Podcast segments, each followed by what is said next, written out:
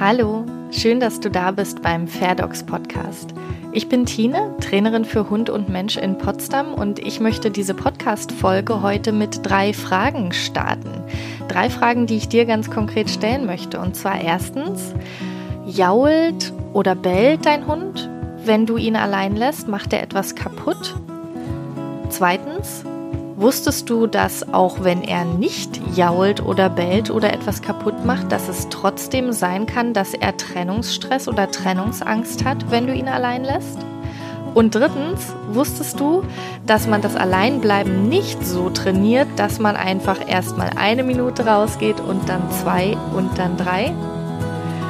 Ich kann deine Antwort jetzt natürlich nicht hören, aber ich kenne ja die Erfahrungen vieler Menschen, die zu mir im Training dann sagen, oh ja, so richtig gut klappt es nicht.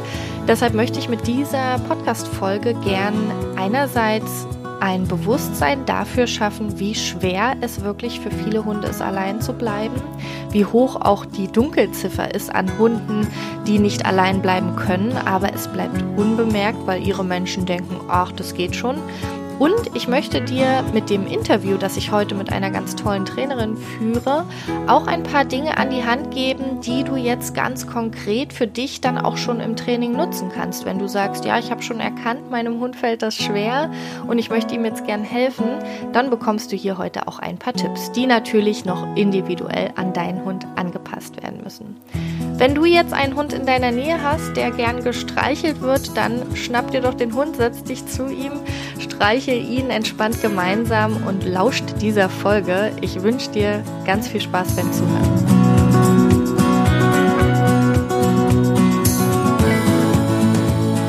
Heute darf ich eine Trainerin willkommen heißen, die sich auf ein ganz besonderes Thema spezialisiert hat, und zwar auf das Thema Trennungsangst und Trennungsstress.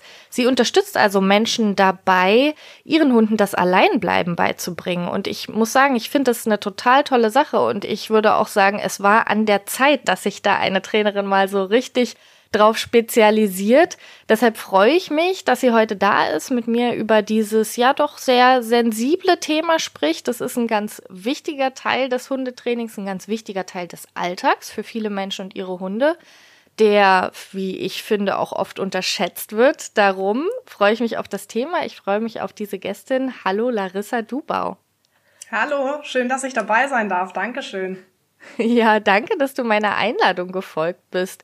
Wie gesagt, ich finde, dieses Training, dieses Thema im Training kommt viel zu kurz weil es sich ja manchmal auch ganz nett ignorieren lässt, ne, wenn der Hund irgendwie auch so ein bisschen jault oder so ein bisschen bellt oder am besten vielleicht noch still leidet, dann ähm, wird das ganz gerne auch mal verdrängt oder es wird vielleicht so hingestellt wie ja, der Hund, der muss das schon können oder der gewöhnt sich da schon dran. Darum bin ich froh, dass wir uns heute mal so richtig dem Thema widmen und dass du dich auch diesem Thema so speziell widmest. Ich weiß, dass du ja da, da auch deine persönliche Geschichte damit hast, warum du auf dieses Thema gestoßen bist, auch mit deiner Hündin und äh, da ja liegt doch erstmal die Frage auf der Hand, warum fällt das denn vielen Hunden so schwer? Also ich glaube, wir sind uns beide einig, dass es vielen Hunden schwer fällt, auch viel mehr Hunden, als man vielleicht erstmal vermuten würde und viel mehr, als es die meisten Menschen auch wahrhaben wollen. Aber warum ist es denn eigentlich so schwer? Also es ist ja grundsätzlich so, dass der Hund vom Wolf abstammt und ein Wolf lebt im Rudel und ähm, der Hund hat das einfach noch drin. So, und der Hund hat sich einfach im Laufe der Domestikation dem Menschen angepasst, aber möchte natürlich gerne mit dem Menschen zusammen sein. Der Hund, der Hund ist ein Rudeltier. Und im ersten Schritt ist das erstmal total unnatürlich für einen Hund, alleine zu bleiben, weil es irgendwo auch mit Gefahr, wenn nicht sogar ähm, Todesangst in Verbindung gebracht wird. Und ähm, das Schöne ist, dass viele Hunde das relativ schnell lernen können aber es gibt halt einige Hunde, die das halt nicht so schnell lernen und wo man halt dann wirklich, ähm, wenn man da nicht aufpasst, letzten Endes dann vielleicht auch ein Problem bekommt. Nämlich Trennungsstress in Form von Bellen, was du auch schon sagtest, das stille Leiden finde ich ganz schlimm, weil man es ganz lange teilweise auch nicht erkennt.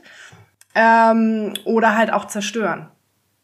Und ähm, das ist halt einfach ein Problem, wo ich auch gerne aufklären möchte, weil viele Leute denken, der Hund macht das, weil er jetzt beleidigt ist oder weil er böse ist. Aber das ist halt de facto einfach nicht so. Die Hunde machen das einfach, weil das ein Ventil ist in dem Moment. Die haben halt Angst, Panik. Ähm, und dann, wenn sie etwas zerstören zum Beispiel, dann ist es einfach ein Ventil, um das rauszulassen. Und nicht, weil sie denken, oh, Herrchen, Frauchen sind jetzt weg. Jetzt drehe ich hier erstmal richtig frei und äh, ja, zerstöre hier das Sofa oder mach in die Wohnung. Also wenn ein Hund in die Wohnung macht, ist es halt nochmal echt ein Extrem, also nochmal eine Schippe drauf. Genau. Ja. Ja, das ist ein ganz, ganz wichtiger Punkt, den du ansprichst, dass man sich auf gar keinen Fall dazu hinreißen lassen sollte, wenn man merkt, mein Hund kann das nicht so gut, irgendwie in einer Art und Weise zu denken, dass da eine Absicht dahinter steckt oder ne, dass der Hund in irgendeiner Weise rebelliert oder so, sondern dass, wie du sagst, sie soziale Tiere sind, sie das starke Bedürfnis danach haben, mit ihrem Menschen zusammen zu sein. Mit dem, ähm, mit der Wolfsgeschichte, da würde ich, da weiche ich ein bisschen ab in ähm, dem, wie ich das, wie ich das gelernt habe, zumindest, dass sie ja zumindest den gleichen, die gleichen Vorfahren haben wie der Wolf und ähm, auch mit dem Rudel, das hat sich ja mittlerweile auch so entwickelt, dass man jetzt nicht sagen würde, sie sind in dem Sinne Rudeltiere, aber sie sind definitiv ja mit uns zusammen. Du hast von der Domestikation gesprochen, das heißt, sie haben sich mit uns zusammen entwickelt und haben dementsprechend dieses starke soziale Bedürfnis, mit uns zusammen zu sein. Und es ergibt ja aus ihrer Sicht auch gar nicht so viel Sinn. Warum sollen sie in irgendeiner Wohnung äh, in, in einer grauen, kahlen, äh, ist egal wie die Wohnung aussieht, ne, aber für sie ist es ähm, eigentlich ein, ein komischer Lebensraum, wenn man davon ausgeht, dass sie vielleicht sonst irgendwo draußen, wenn man sich Hunde, die im städtischen Bereich leben, äh, dass sie dann sich da irgendwo so einen Unterschlupf suchen und bei uns haben sie jetzt hier zwar teilweise eine schöne Couch, eine schöne Wohnung, aber so richtig Sinn ergibt es ja nicht. Ich habe mir immer so vorgestellt, oder ich stelle es mir auch immer noch vor, wenn ich die Wohnung verlasse,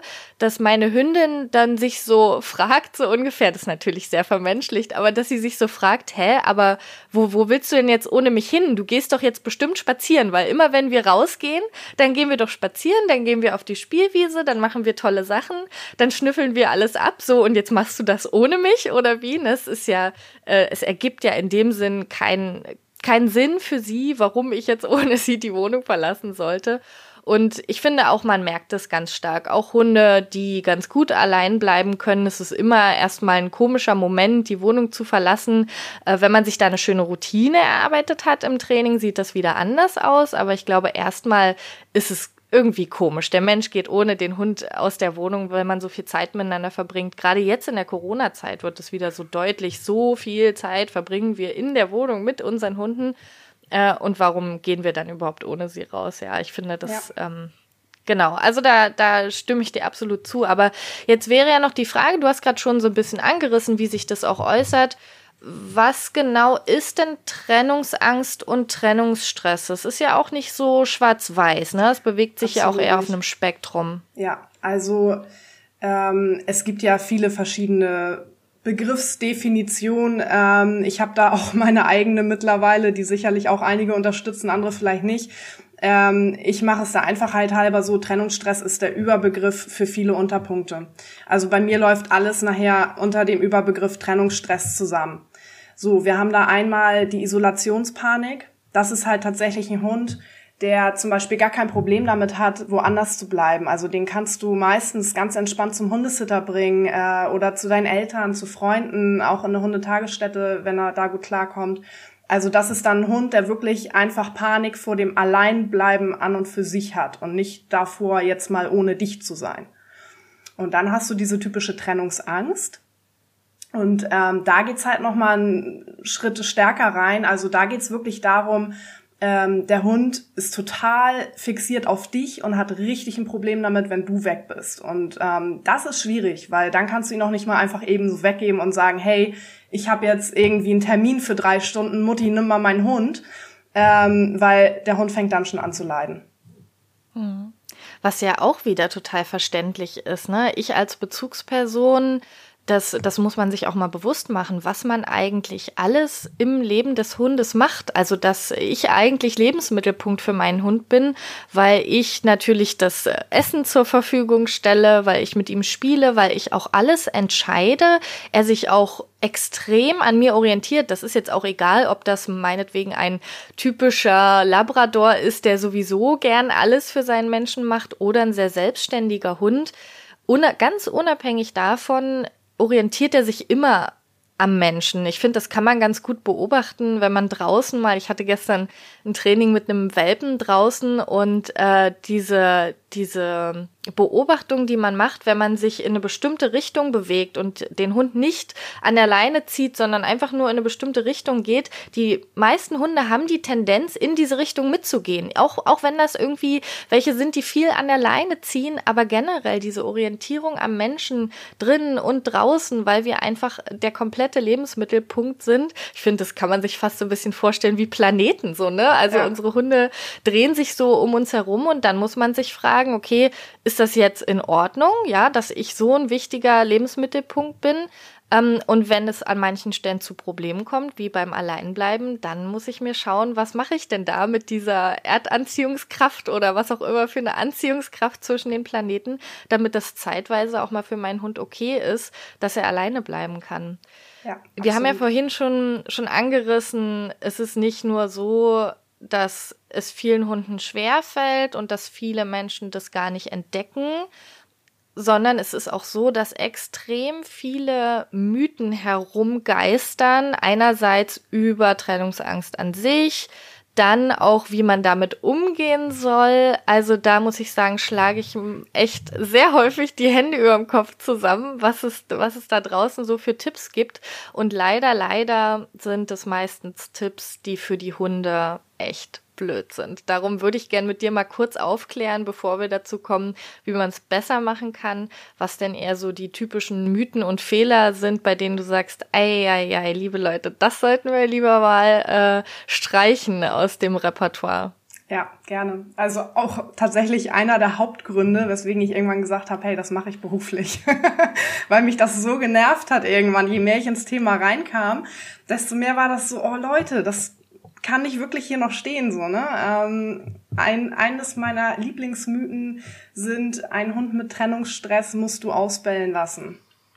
Da denke ich mir, warum muss ich es denn dazu kommen lassen? Weißt du? Also der Sinn dahinter ist ja einfach, ein Hund bellt und wenn du in dem Moment reinkommst, dann assoziiert er dein Reinkommen mit dem Bellen und macht es nächstes Mal wieder.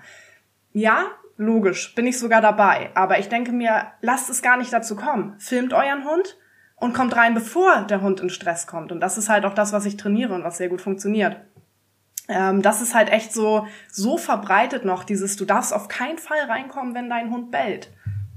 Ja, ist auch eine ganz krasse Parallele zum Umgang mit, ähm, mit Babys und, und ja. Kindern, ne? Wenn Absolut, die irgendwie, ja. da gibt's auch, da gab's mal so ein, so ein Buch, ich habe selber nicht gelesen, ich habe aber dann den Aufschrei so mitbekommen, Ah doch, warte, wie, wie war das? Jedes, jedes Kind kann schlafen lernen oder sowas in die Richtung, wo es auch darum geht, dann ähm, das Kind auch einfach mal heulen zu lassen. Und das ist sicherlich auch so ein bisschen eine Generationenfrage. Ich weiß, dass meine Oma wahrscheinlich auch noch sagen würde, ja, meine fünf Kinder, die haben das auch alle so gelernt, so, die muss man nicht trösten. Und so ist es sicherlich auch bei Hunden, dass eher konservativ gestimmte da eher noch sagen, ja, der soll sich nicht so haben, der soll sich daran gewöhnen und äh, der, der hört, der hört dann irgendwann auf.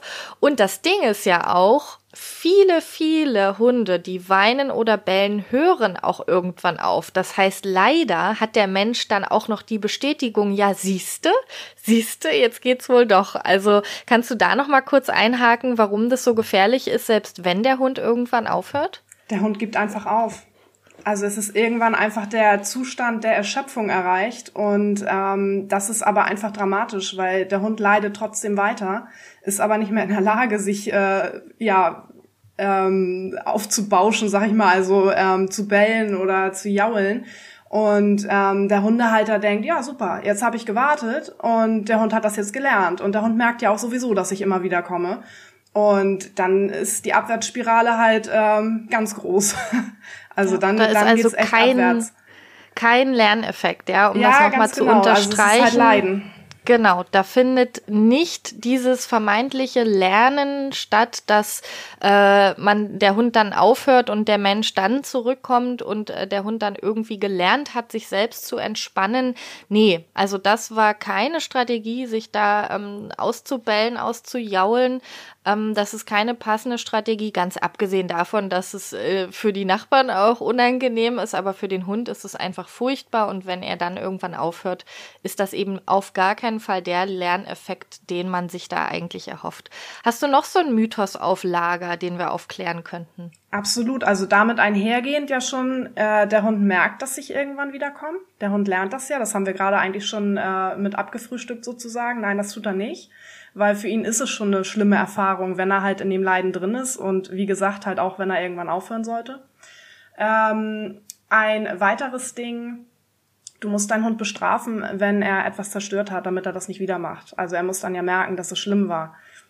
Nee, auch nicht, weil der Hund weiß gar nicht mehr, also der Hund kann die Zusammenhänge gar nicht mehr herstellen. Wenn du reinkommst und da liegt ein zerfetzter Schuh und äh, du bestrafst ihn dafür, dann ja, dann entsteht eine Meidemotivation dem Schuh gegenüber und der Hundehalter denkt dann, ha, siehste, das kann er nämlich verknüpfen. Der weiß ganz genau, dass er Mist gebaut hat, als ich weg war, aber diese Verknüpfung stellt der Hund halt eben nicht her.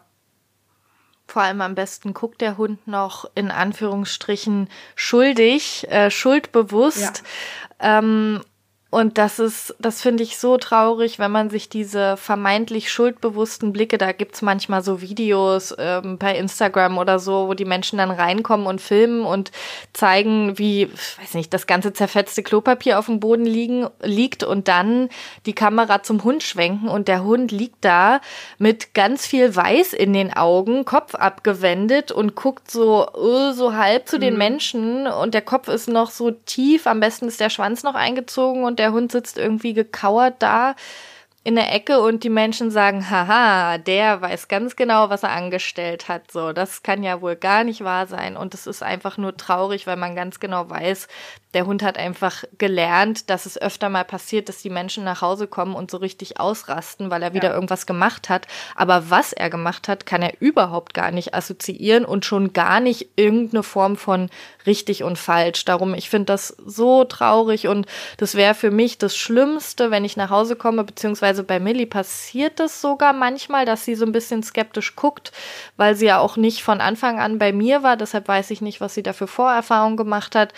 Aber wenn ich wüsste, sie würde mich so angucken, weil ich sie irgendwann mal angeschissen habe oder so, oh, das wäre für mich mhm. das Schlimmste, dieser misstrauische Blick zur Bezugsperson. Das ist so traurig und ähm, ist dem, dem Training am Alleinbleiben auch definitiv nicht zuträglich, wenn man dann nach Hause kommt und irgendwas versucht zu bestrafen. Es ist, ja, es, geht halt es ist einfach nur traurig.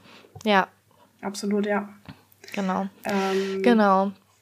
Ja, zwei Mythen hatten wir schon. Finden wir noch einen dritten? Bestimmt, oder? Es gibt so viele. Ja, Mythos ist es nicht unbedingt so richtig, aber es ist, glaube ich, ein Thema, was ganz gut passt. Ähm, ich finde es auch immer ganz schwierig. Ich lese das auf Instagram ganz viel. Mein Hund ist ein Controletti.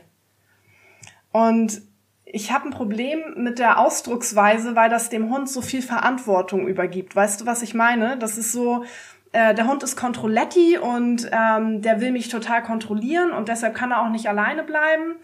Und da denke ich immer so, oh, mm, ich weiß nicht. Also Kontrollverlust ja, aber Kontrollverlust ist auch was Schlimmes und etwas, was dem Hund passiert. Und dieses Controletti ist so ein bisschen so, der Hund macht es bewusst. Also so sowas schwingt da immer mit. Ich weiß nicht, ob dir das auch schon mal so ging, aber Voll, ich, ich stimme dir total zu. Genau, und äh, deshalb, es ist auch, also ich höre das auch sehr häufig, dieses ähm, Kontrollding, das hört man ja auch bei anderen Themen, ja, mhm. auch bei Hundebegegnungen oder also wirklich bei extrem vielen, weil es einfach allgemein so ein Mythos ist, dass der Hund irgendwie auch versucht, in der Rangordnung oder so nach oben zu kommen und sich da was zu erarbeiten und irgendwie die Kontrolle zu haben. Und ich gehe dann, genau wie du es gerade gesagt hast, immer sofort über zum Kontrollverhalten Kontrollverlust, weil das ist wiederum was, was wir uns auch gut vorstellen können. Oh ja, krass, stimmt. Kontrollverlust ist echt ein Scheißgefühl. Und wenn man sich ein bisschen damit beschäftigt, wie man die Bindung zu seinem Hund stärken kann, dann weiß man auch, dass Erwartungssicherheit extrem wichtig ist, dass der Hund weiß, was er von uns erwarten kann.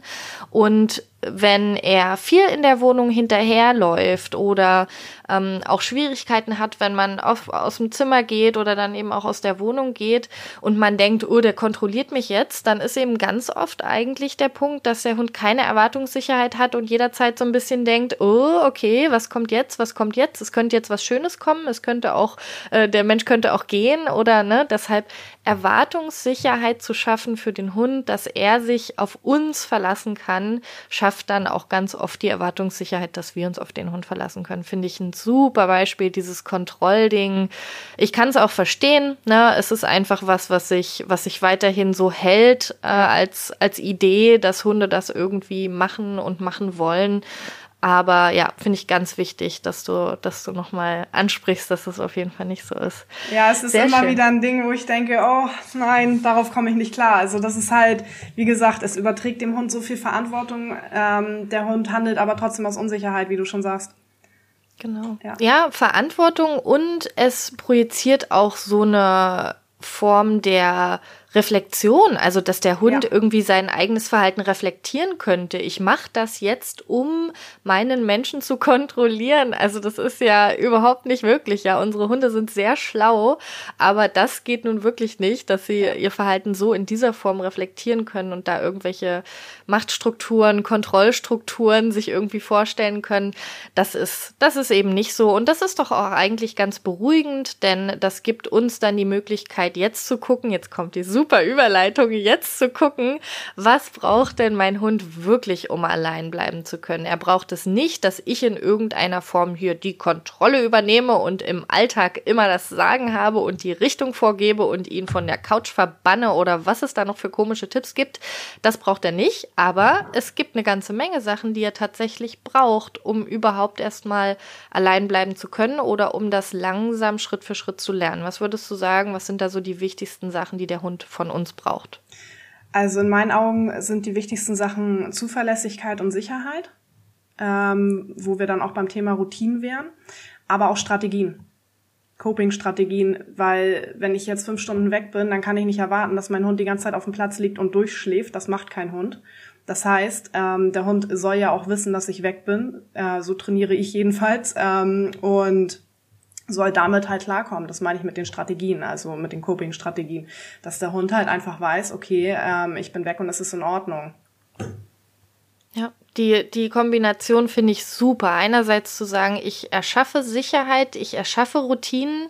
Ich bin mir aber dessen trotzdem bewusst, dass es nicht immer leicht sein wird für meinen Hund. Das heißt, ich schaue jetzt ganz genau, was kann er denn dann auch in dem Moment machen, wenn ihm doch wieder auffällt, oh, okay, hm, jetzt ist mein Mensch schon zwei Stunden weg.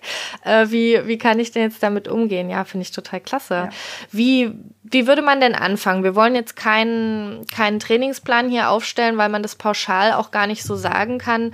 Aber hast du so ein paar allgemeine Tipps, wenn jetzt vielleicht jemand zuhört und sagt, oh, vielleicht sollte ich mir das Thema doch nochmal angucken. Ich dachte zwar immer, das geht schon so, aber jetzt habe ich vielleicht mal gefilmt. Das, äh, das will ich jetzt nicht nur so in einem Nebensatz übrigens sagen, weil ich weiß, dass es auch was ist, was du sehr betonst, äh, seinen Hund zu filmen, bevor wir jetzt gleich noch so zu den praktischen Tipps kommen. Äh, was würdest du sagen, warum ist das so wichtig? Ich stimme dir da ja zu 100 Prozent zu und empfehle das auch immer. Ja, wir haben da ja auch schon mal drüber geschrieben. Ähm, es ist einfach so wichtig, um halt zu sehen, ist der Hund wirklich fein mit der Situation? Kommt er damit klar?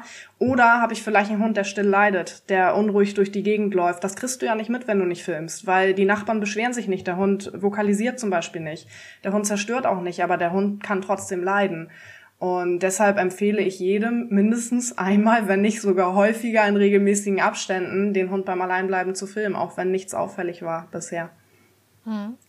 Jetzt entgegne ich dir mal das, was du wahrscheinlich auch schon oft gehört hast, äh, so ein bisschen fies. Ja, aber wenn ich gehe, dann ähm, ist der relativ entspannt und wenn ich wiederkomme, dann ähm, ist der da auch noch relativ entspannt. Warum sollte ich denn jetzt filmen? Das, äh, das wird schon, das wird schon gut gehen. Mhm, weil du nicht weißt, was zwischendurch passiert. Also es kann auch sein, dass der Hund erstmal fünf Minuten mit der Situation klarkommt, dann gehen ihm aber die Strategien aus und dann geht's los. Und dann fängt er an, durch die Wohnung zu, zu laufen und dich zu suchen und äh, frisst nicht mehr.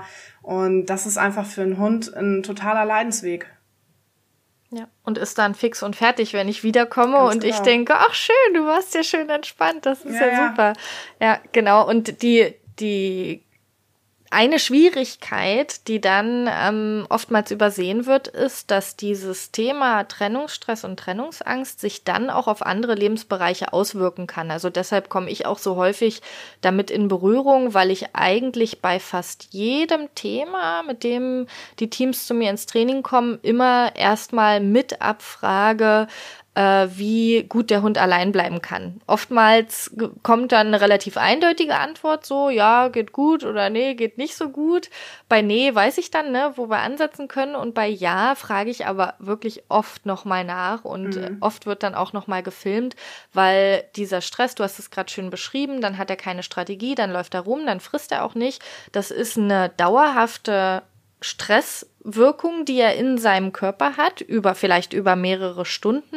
Und dann brauche ich mich doch ehrlich gesagt nicht wundern, wenn dann jegliche Impulskontrolle aufgebraucht ist, ich mit ihm rausgehe, er vielleicht ein Thema mit anderen Hunden hat und dann in der Leine hängt und rumschreit. Also ich finde, das kann man sich ganz gut vorstellen, dass dieser Stress, so wie bei uns, wenn man zum Beispiel nachts nicht schlafen kann, weil man irgendwie Kopfschmerzen hat oder so und dann am nächsten Morgen aufwacht und auch nicht so viel Impulskontrolle hat für den Tag und vielleicht auch ein bisschen grantig reagiert, weil diese dauerhafte Stresseinwirkung und dieses nicht zur Ruhe kommen können, ne, das ist ja auch so ein Ding, wenn der Hund über mehrere Stunden nicht zur Ruhe kommt, wenn ich weg bin, dann fehlt ihm das auch an Schlafenszeit. Also das, das Schlafbedürfnis ist ja bei Hunden meistens höher, als die Menschen es erstmal einschätzen würden. Ja. Darum filmen, filmen, filmen. Hast du da einen Tipp, wie man das am einfachsten umsetzen kann, wenn man sich keine ähm, 300 Euro Hundekamera kaufen möchte?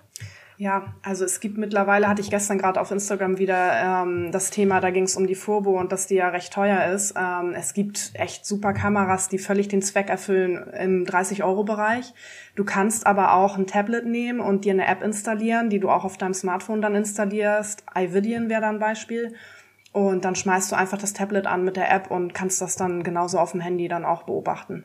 Und das ja. ist dann eine Geschichte von, ich weiß gar nicht, ich glaube, die ist sogar kostenfrei oder im paar mhm. Euro Bereich auf jeden Fall, ja. ja. Genau, ich habe da auch so eine App, die man zumindest erstmal eine ganze Weile kostenlos testen kann. Und das ist einfach dafür, um erstmal zu sagen, ich probiere es mal aus, eine tolle Lösung. Der, die größte Hürde, würde ich sagen, ist da einfach, dass man ein zweites smartes Gerät braucht. Also ein zweites Handy, ein zweites Tablet, ein Laptop eventuell. Ähm, da, ne, das will ich nicht voraussetzen, dass das jede Person so hat, weil das, ähm, ja, denke ich, ist schon eine privilegierte Sache, dass wir einfach so sagen können, ja, dann nimmst du einfach dein Tablet, ja.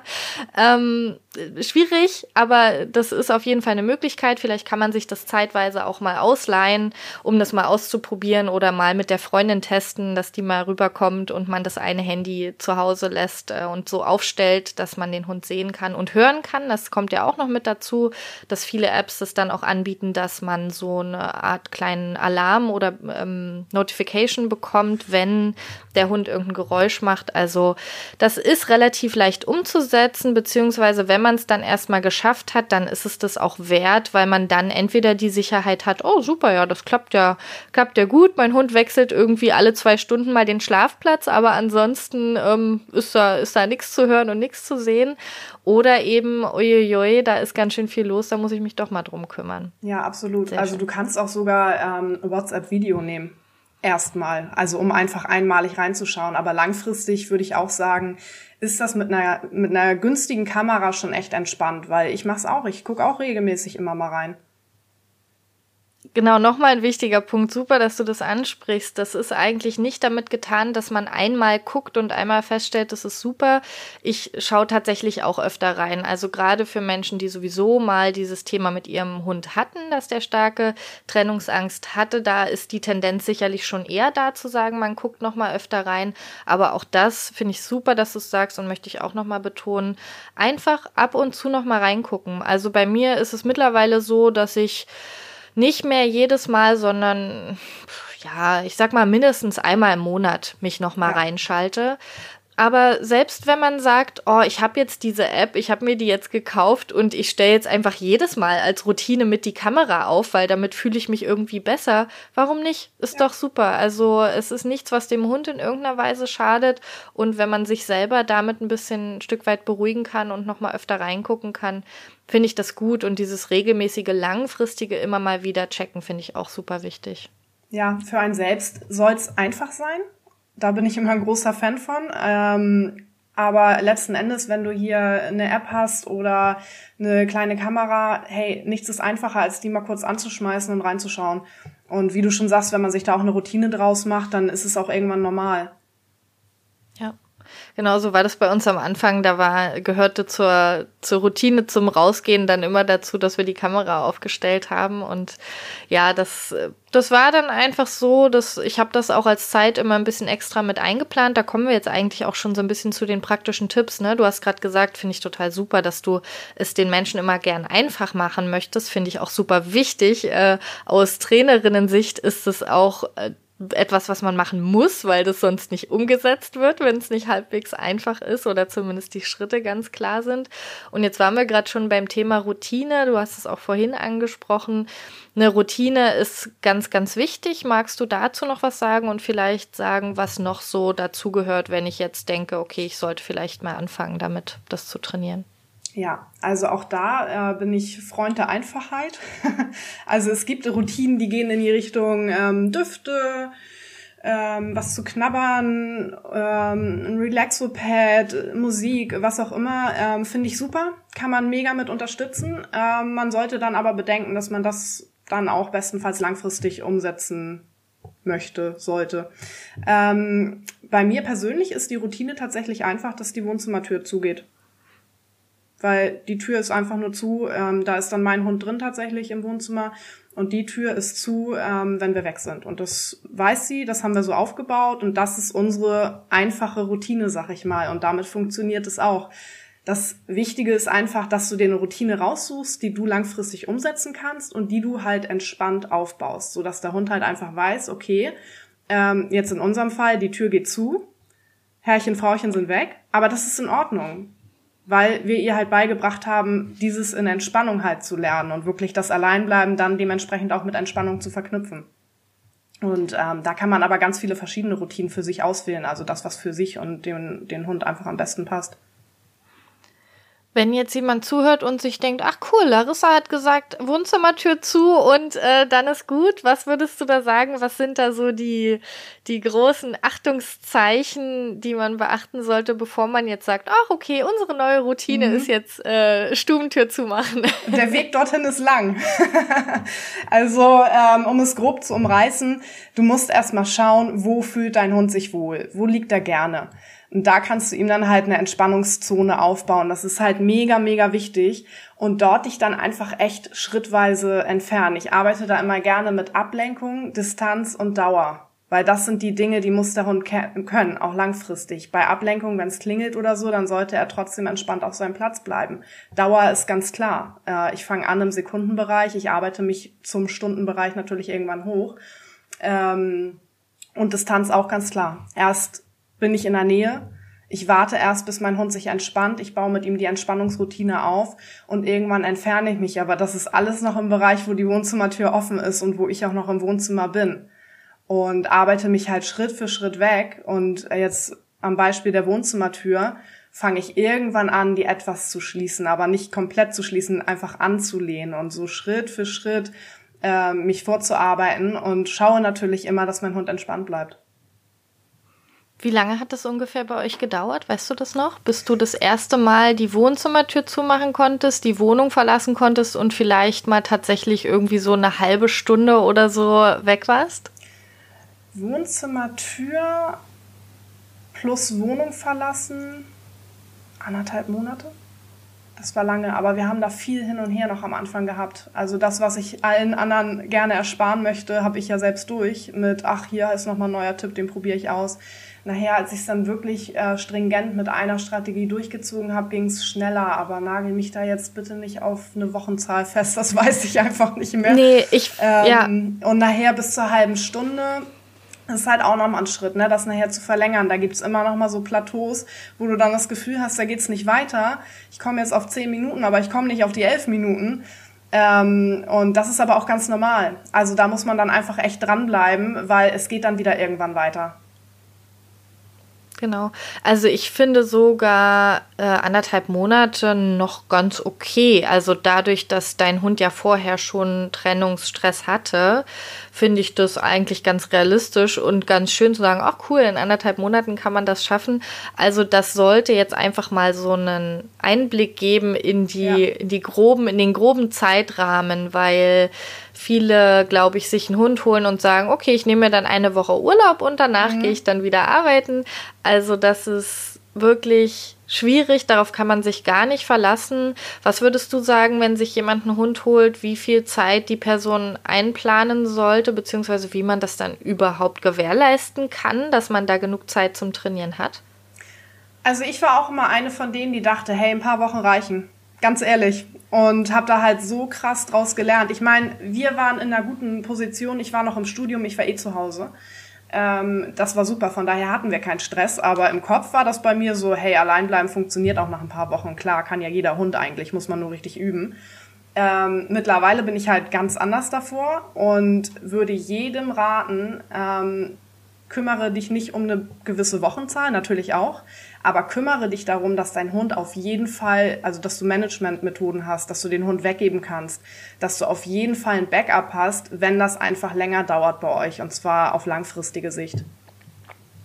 Also vielleicht Familie genau. oder eine Freundin oder eine Nachbarin, wo Ganz man genau. sagen kann, da kann man den Hund mal ein paar Stunden abladen oder die Person kommt vorbei und kann aufpassen, und das ist gar nicht so selbstverständlich. Also ich weiß, dass ich da bei mir auch eine Hürde hatte und dachte, oh nee, wem, wem vertraue ich denn meinen Hund an? Und dann will man die Menschen damit auch nicht nerven. Aber ich kann dir da nur zustimmen, das ist extrem wichtig, gerade wenn man sich einen Hund neu holt, in sein Leben holt, dass man dann ganz genau überlegt, was ist denn mein Plan B? Und den Plan B, den haben aus meiner Erfahrung nur so 20 Prozent mhm. der HundehalterInnen, also nicht viele. Und der ist eigentlich extrem wichtig. Ja, weil das Thema einfach unterschätzt wird. Weil ich hatte das damals auch, wir hatten das Problem und dann gerade von anderen Hundehaltern kam halt so oft, ja, das ist ein Erziehungsthema, jetzt sind wir schon wieder bei den Mythen. da muss der Hund durch und das lernt jeder Hund. Und das ist halt noch so das, was überall mitschwingt. Deshalb ist das für viele auch gar nicht so ähm, von vornherein präsent, das Thema, weil das sowieso erledigt wird sozusagen. Das lernt der Hund schon irgendwie, das kann man ja jedem Hund beibringen. Und das ist halt einfach de facto nicht so. Und ähm, da möchte ich auch gerne nochmal darauf hinweisen, wenn man dann wirklich einen Hund hat mit starker Trennungsangst, also der wirklich auf dich als Person fixiert ist, kümmere dich von Anfang an darum, dass du dir ein bis zwei Personen raussuchst, wo du halt wirklich ähm, ja, viel Zeit mit denen verbringst, wo der Hund auch eine Bindung zu denen entwickeln kann, weil dann ist es im Long Run wirklich einfacher für dich. Auf jeden Fall, absolut. Du hast gerade beschrieben, dass die anderen Menschen immer ganz tolle Tipps haben. Das sind natürlich die HundehalterInnen auf der Hundewiese. Das sind aber auch einfach irgendwelche Menschen, denen man irgendwo begegnet. Das ist auch die eigene Familie. Das sind auch FreundInnen, die wissen das alle ganz genau. Das musst du halt üben. Da musst du erst ein paar Minuten aus der Tür gehen und dann wieder zurück und dann musst du das langsam minutenweise steigern.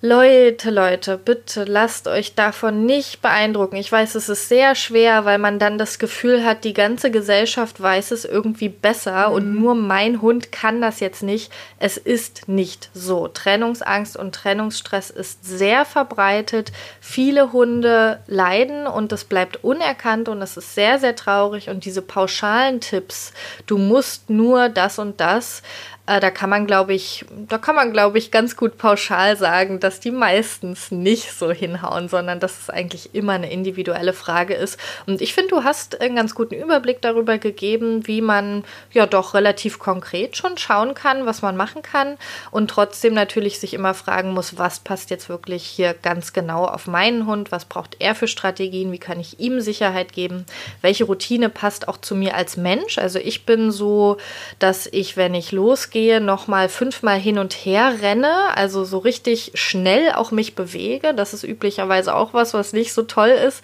Man kramt alles zusammen und noch die Tasche und dann, ach Mist, jetzt habe ich noch das vergessen und nochmal schnell in die Küche den Kaffeebecher holen und weiß ich nicht was alles. Und wenn man das von sich selber weiß, dann muss man auch darauf achten, dass man solche Sachen entweder mit ins Training einbaut oder dass man vielleicht an sich selber arbeitet. So habe ich es jetzt gemacht, dass ich mir die Sachen schon ein Stückchen weiter vorher vorbereite, damit ich nicht am Ende Ende noch mal zehnmal durch die Wohnung rennen muss und meine Hündin mich anguckt und sich denkt, oh Gott, oh Gott, wo geht's hin? Was macht sie jetzt? Ja. Also der wichtigste Schritt in meinen Augen zu Beginn, wenn man merkt, der Hund hat Trennungsstress, ist tatsächlich dem Hund beizubringen, grundsätzlich erstmal zu entspannen, wenn man nicht in der Sichtweite ist, weil das stärkt dann das Selbstvertrauen des Hundes und das ist so enorm wichtig und das ist einfach so die Basis, die stimmen muss. Wenn das nicht stimmt, dann ist alles, was darauf aufbaut, einfach ein Kartenhaus, was schnell ineinander zusammenfällt. Und es ist ein schwerer Schritt. Ja. Also, ne, weil du gerade sagst, das muss stimmen, klar, das muss stimmen, aber das kann harte Arbeit sein, Absolut, bis dahin ja. zu kommen. Das heißt, wenn jetzt jemand zuhört und sich denkt, oh, aber das geht bei mir noch gar nicht, mein Hund, der kann doch nicht entspannen, wenn ich außer Sichtweite bin, der tapselt mir immer noch hinterher, dann ist das erstmal okay, dann ist es wichtig, das zu erkennen und zu sagen, okay, jetzt arbeite ich aber daran. Genau. Wenn jetzt jemand mit dir zusammenarbeiten möchte, wie erreicht man dich denn und wo findet man dich und äh, wie läuft es dann so bei dir? Also erreichen kann man mich perfekt über meine Website. Das ist www.hundalleinelassen.de. Ganz einfach, alles zusammengeschrieben. Oder auch immer sehr gerne auf Instagram. Da ist mein Name hundalleinelassen unterstrich Larissa. Da kann man mir immer gerne eine Direktnachricht schreiben. Da tausche ich mich super gerne mit Leuten aus. Ähm, genau, und da kann man mich eigentlich fast jeden Tag erreichen. Super. Verlinke ich beides unten in der Folgenbeschreibung, dann finden die Leute dich auch.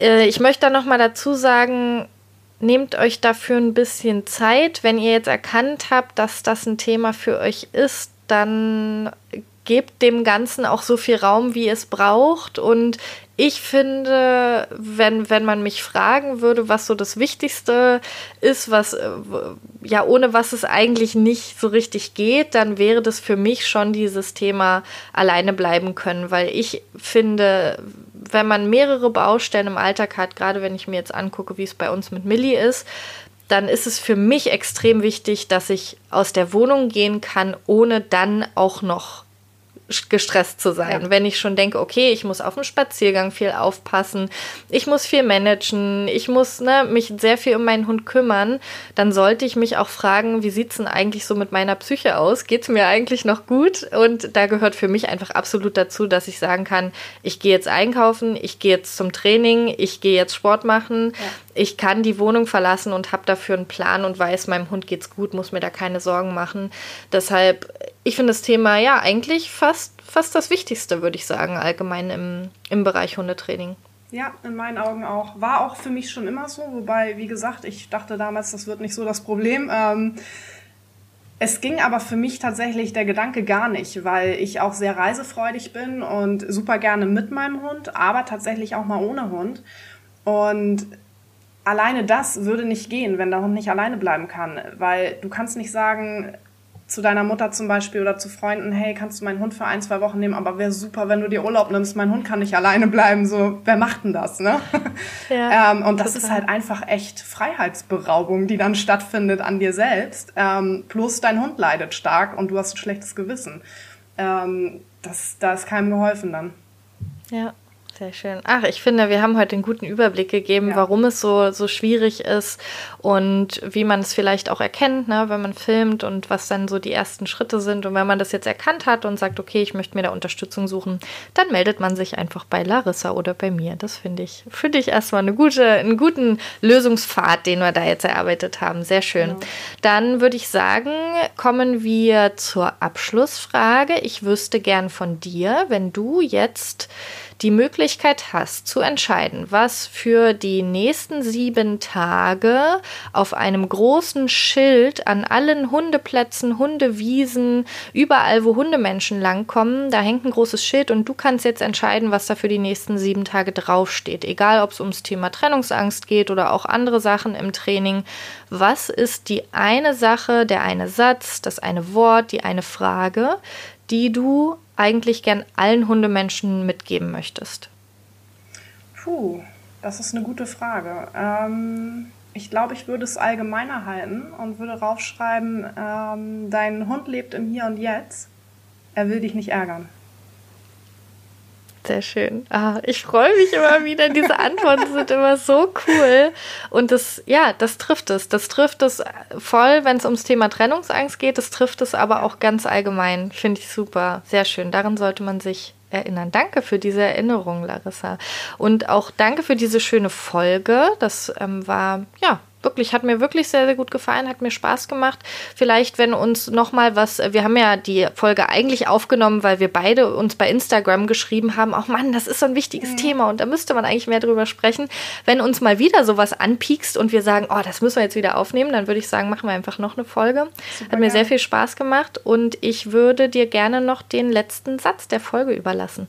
Ja, gerne. Also erstmal auch danke dir. Hat mir auch super viel Spaß gemacht. Äh, ich würde mich freuen, wenn wir das wiederholen. Letzter Satz. Ähm, ich würde ganz gerne einen Tipp mit auf den Weg geben, wenn der Hund nicht alleine bleiben kann. Was man als aller, allererstes machen kann und sollte, um dem Hund zu helfen, nicht mehr alleine lassen. Also nicht mehr unkontrolliert alleine lassen. Das ist in meinen Augen das, was man wirklich auch vor dem Training machen kann und machen sollte, damit der Hund einfach nicht mehr diese negativen Erfahrungen hat. Hilft dem Hund schon ungemein toll. Das hilft nicht nur, sondern es ist die absolute Grundlage. Ja, es geht eigentlich gar nicht ohne. Super, ja. dass du das nochmal sagst. Das hat absolut gefehlt. Vielen lieben Dank äh, für diesen schönen letzten Satz. Jetzt quatsche ich schon wieder so viel. Äh, ich würde sagen, wir verabschieden uns. Ganz lieben Dank und bis bald. Mach's Alles gut. Klar. Bis bald. Danke dir. Tschüss. Tschüss.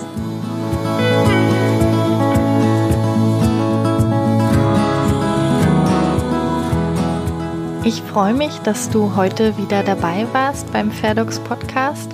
Und als heutige Podcast-Abschlussaufgabe hätte ich gern, dass du deinen Hund mal so berührst, wie es für ihn besonders entspannend ist. Also überleg dir mal, an welcher Körperstelle und auf welche Art und Weise und vielleicht sogar an welchem Ort du deinen Hund so streicheln kannst, dass er jetzt ein Stückchen weiter entspannt. Das könnte zum Beispiel heißen, du setzt dich zu ihm auf den Boden und fasst ihn an der Schulter an mit ganz ruhigen, kreisenden oder streifenförmigen Bewegungen. Das ist ganz unterschiedlich. Du kennst deinen Hund am besten oder vielleicht lernst du deinen Hund jetzt auch ein Stückchen besser kennen.